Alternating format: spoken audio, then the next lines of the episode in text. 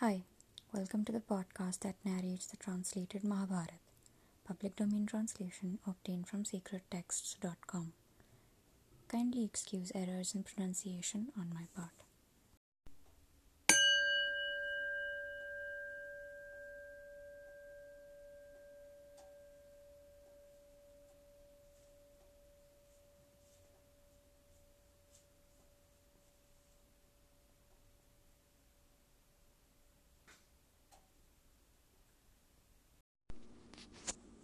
The year is but the nave of a wheel, to which is attached seven hundred twenty spokes, representing as many days and nights. The circumference of this wheel, represented by twelve months, is without end. This wheel is full of delusions and knows no deterioration. It affects all creatures, whether to this or of the other worlds.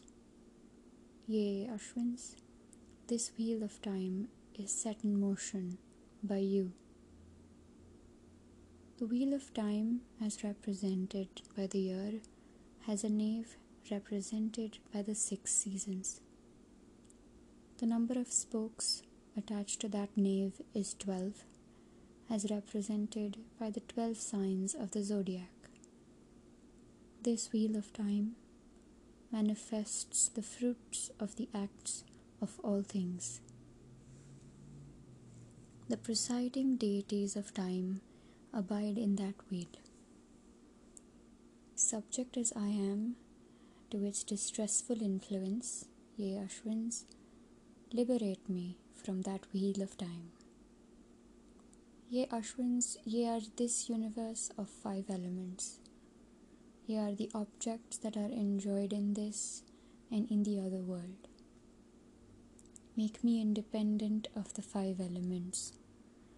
And though you are the Supreme Brahma, yet you move over the earth in forms enjoying the delights that the senses afford. In the beginning, you created the ten points of the universe. Then you have placed the sun and the sky above. The Rishis, according to the course of the same sun, perform their sacrifices. And the gods and men, according to what has been appointed for them, perform their sacrifices, also enjoying the fruits of those acts. Mixing the three colors, you have produced all the objects of sight. It is from these objects that the universe has sprung, whereupon the gods and men are engaged in their respective occupations, and indeed, all creatures imbued with life. Ashwins, I adore you. I also adore the sky, which is your handiwork. You are the ordainers of the fruits of all acts, from which even the gods are not free. You are yourselves free from the fruits of your acts. You are the parents of all. As males and females, it is you that swallow the food, which subsequently develops into the life, creating fluid and blood. The newborn infant sucks the teat of its mother. Indeed, it is you that take the shape of the infant. You, Ashwins, grant me my sight to protect my life. The twin Ashwins, thus invoked, appeared and said, "We are satisfied. Here is a cake for you. Take and eat it." And Upamanyu, thus addressed, replied, "Your words, O Ashwins, have never proved untrue. But without first offering this cake to my preceptor, I dare not take it." And the Ashwins thereupon told him, "Formerly, thy preceptor had invoked us. We thereupon gave him a cake like this, and he took it without offering it to his master. do thou do that which thy preceptor did. Thus addressed, Upamanyu again said unto them, O Ashwins, I crave your pardon. Without offering it to my preceptor, I dare not apply this cake. This Ashwin, the Ashwins then said, Oh, we are pleased with this devotion of yours to your preceptor. Your master's teeth are of black iron. Yours shall be of gold. You shall be restored to sight and shall have good fortune. Thus spoken to by the Ashwins, he recovered his sight, and having gone to his preceptor's presence, he saluted him and told him all. And his preceptor was well pleased with him, and said unto him, Thou shalt obtain prosperity, even as the Ashwins have said. All the Vedas shall shine in thee, and all the Dharma Shastras. And this was the trial of Upamanyu. Then Veda, the other disciple, disciple of Ayodhya Dhaumya, was called. His preceptor once addressed him, saying, Veda, my child, tarry some time in my house and serve thy preceptor. It shall be to thy profit. And Veda, having signified his assent, tarried long in the family of his preceptor, mindful of serving him. Like an ox under the burdens of his master, he bore heat and cold, hunger and thirst, at all times, without a murmur. And it was not long before his preceptor was satisfied. And as a consequence of that satisfaction, Veda obtained good fortune and universal knowledge.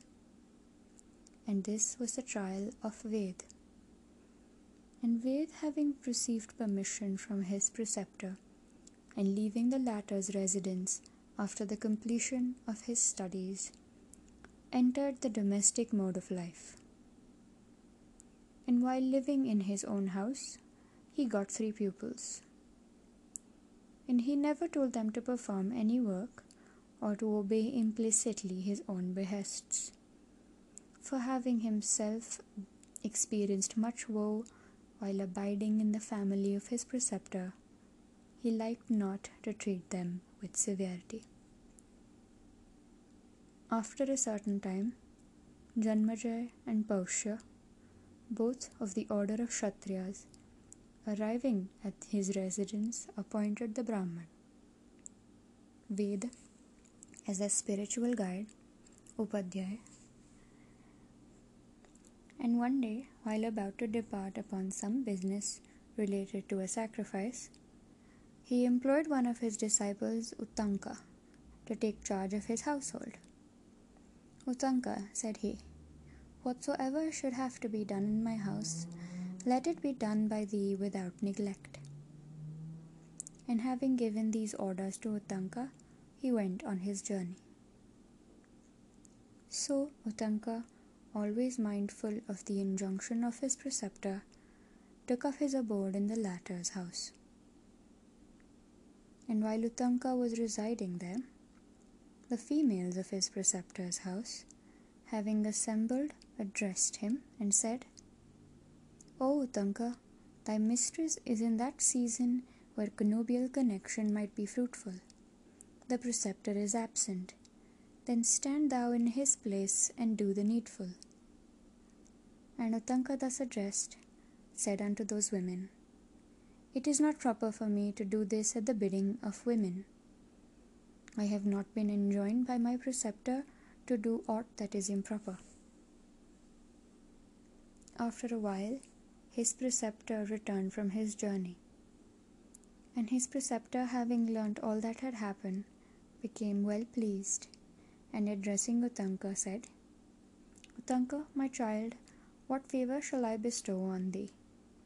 I have been served by thee duly, therefore has our friendship for each other increased. I therefore grant thee leave to depart. Go thou, let thy wishes be accomplished.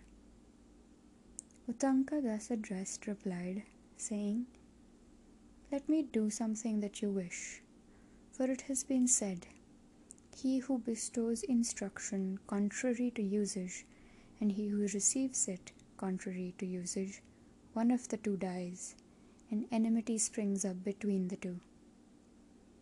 I therefore, who have received your leave to depart, am desirous of bringing you some honorarium due to a preceptor. His master, upon hearing this, replied, Uttanka, my child, wait a while. Sometime after, Uttanka again addressed his preceptor, saying, Command me to bring that for honorarium which you desire. And his preceptor then said, My dear Uttanka, you have often told me of your desire to bring something by way of acknowledgement for the instruction you have received. Go then in and ask thy mistress what you ought to bring, and bring what she directs.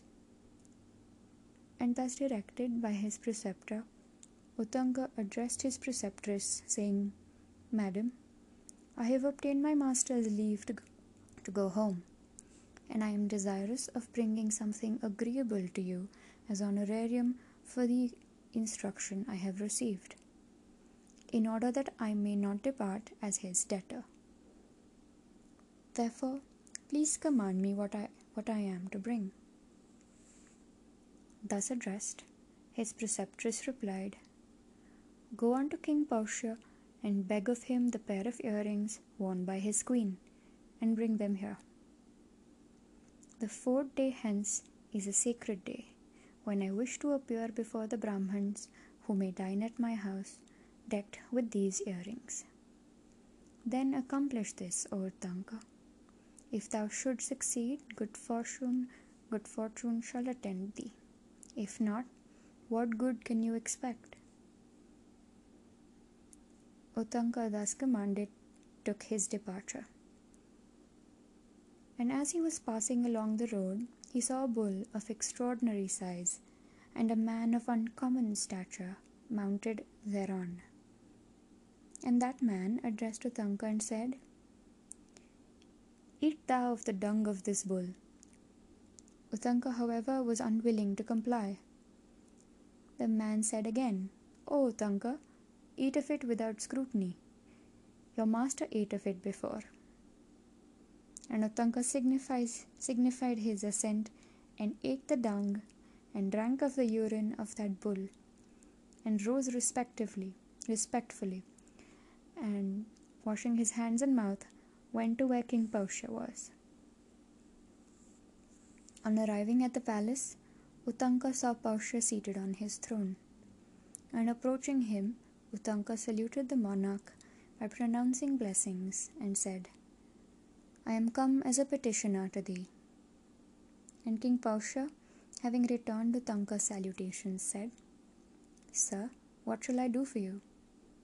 And Uttanka said, I came to beg of thee a pair of earrings as a present to my preceptor. It behooves thee to give me the earrings worn by the queen. King Paushya replied, Go, Uttanka, into the female apartments where the queen is, and demand them of her. And Uttanka went into the women's apartments. But as he could not discover the queen, he again addressed the king, saying, It is not proper that I should be treated with by thee with deceit. Thy queen is not in the private apartments, for I could not find her. The king, thus addressed, considered for a while and replied, Recollect, sir, with attention, whether thou art not in a state of defilement in, con- in consequence of contact with the impurities of a repast. My queen is a chaste wife, and cannot be seen by anyone who is impure, owing to the contact with the leavings of her repast. Nor doth she herself appear in sight of anyone who is defiled. Uttanka, thus informed, reflected for a while, and then said, Yes, it must be so. Having been in a hurry, I performed my ablutions after meal in a standing posture. King Paushya then said, Here is a transgression. Purification is not properly effected by one in a standing posture, not by one while he is going along." And Uttanka, having agreed to this, sat down with his face towards the east and washed his face, hands, and feet thoroughly. And he then, without a noise, si- sipped thrice of water free from scum and froth, and not warm, and just sufficient to reach his stomach, and wiped his face twice. And he then touched with water the apertures of his organs, eyes, ears, et cetera. And having done all this, he once more entered the apartments of the women. And this time he saw the queen. And as the queen perceived him, she saluted him respectfully and said, "Welcome, sir. Command me what I have to do." And Uttanka said unto her, "It behoveth thee to give me those earrings of yours. I beg them as a present for my preceptor." And the queen, having been highly pleased with Uttanka's conduct, and considering that Uttanka as an object of charity could not be passed over, took off her earrings and gave them to him. And she said, "These earrings are very much sought after by Takshak, Takshak, Taksha, the king of the serpents. Therefore, should you carry them, carry them with great care." And Uttanka, being told this, said unto the queen, "Lady, be under no apprehension. Takshaka, chief of the serpents, is not able to overtake me."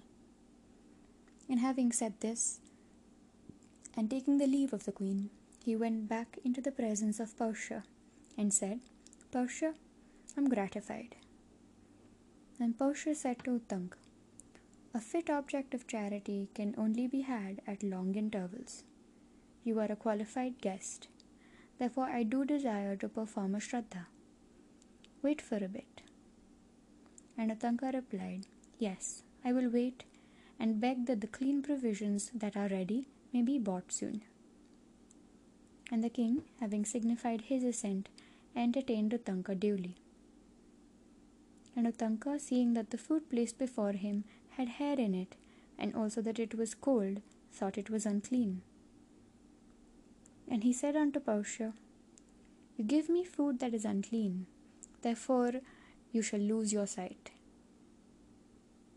And Paushya in answer said, "And because you imp- because you impute uncleanliness to food that is clean, therefore you shall be without issue."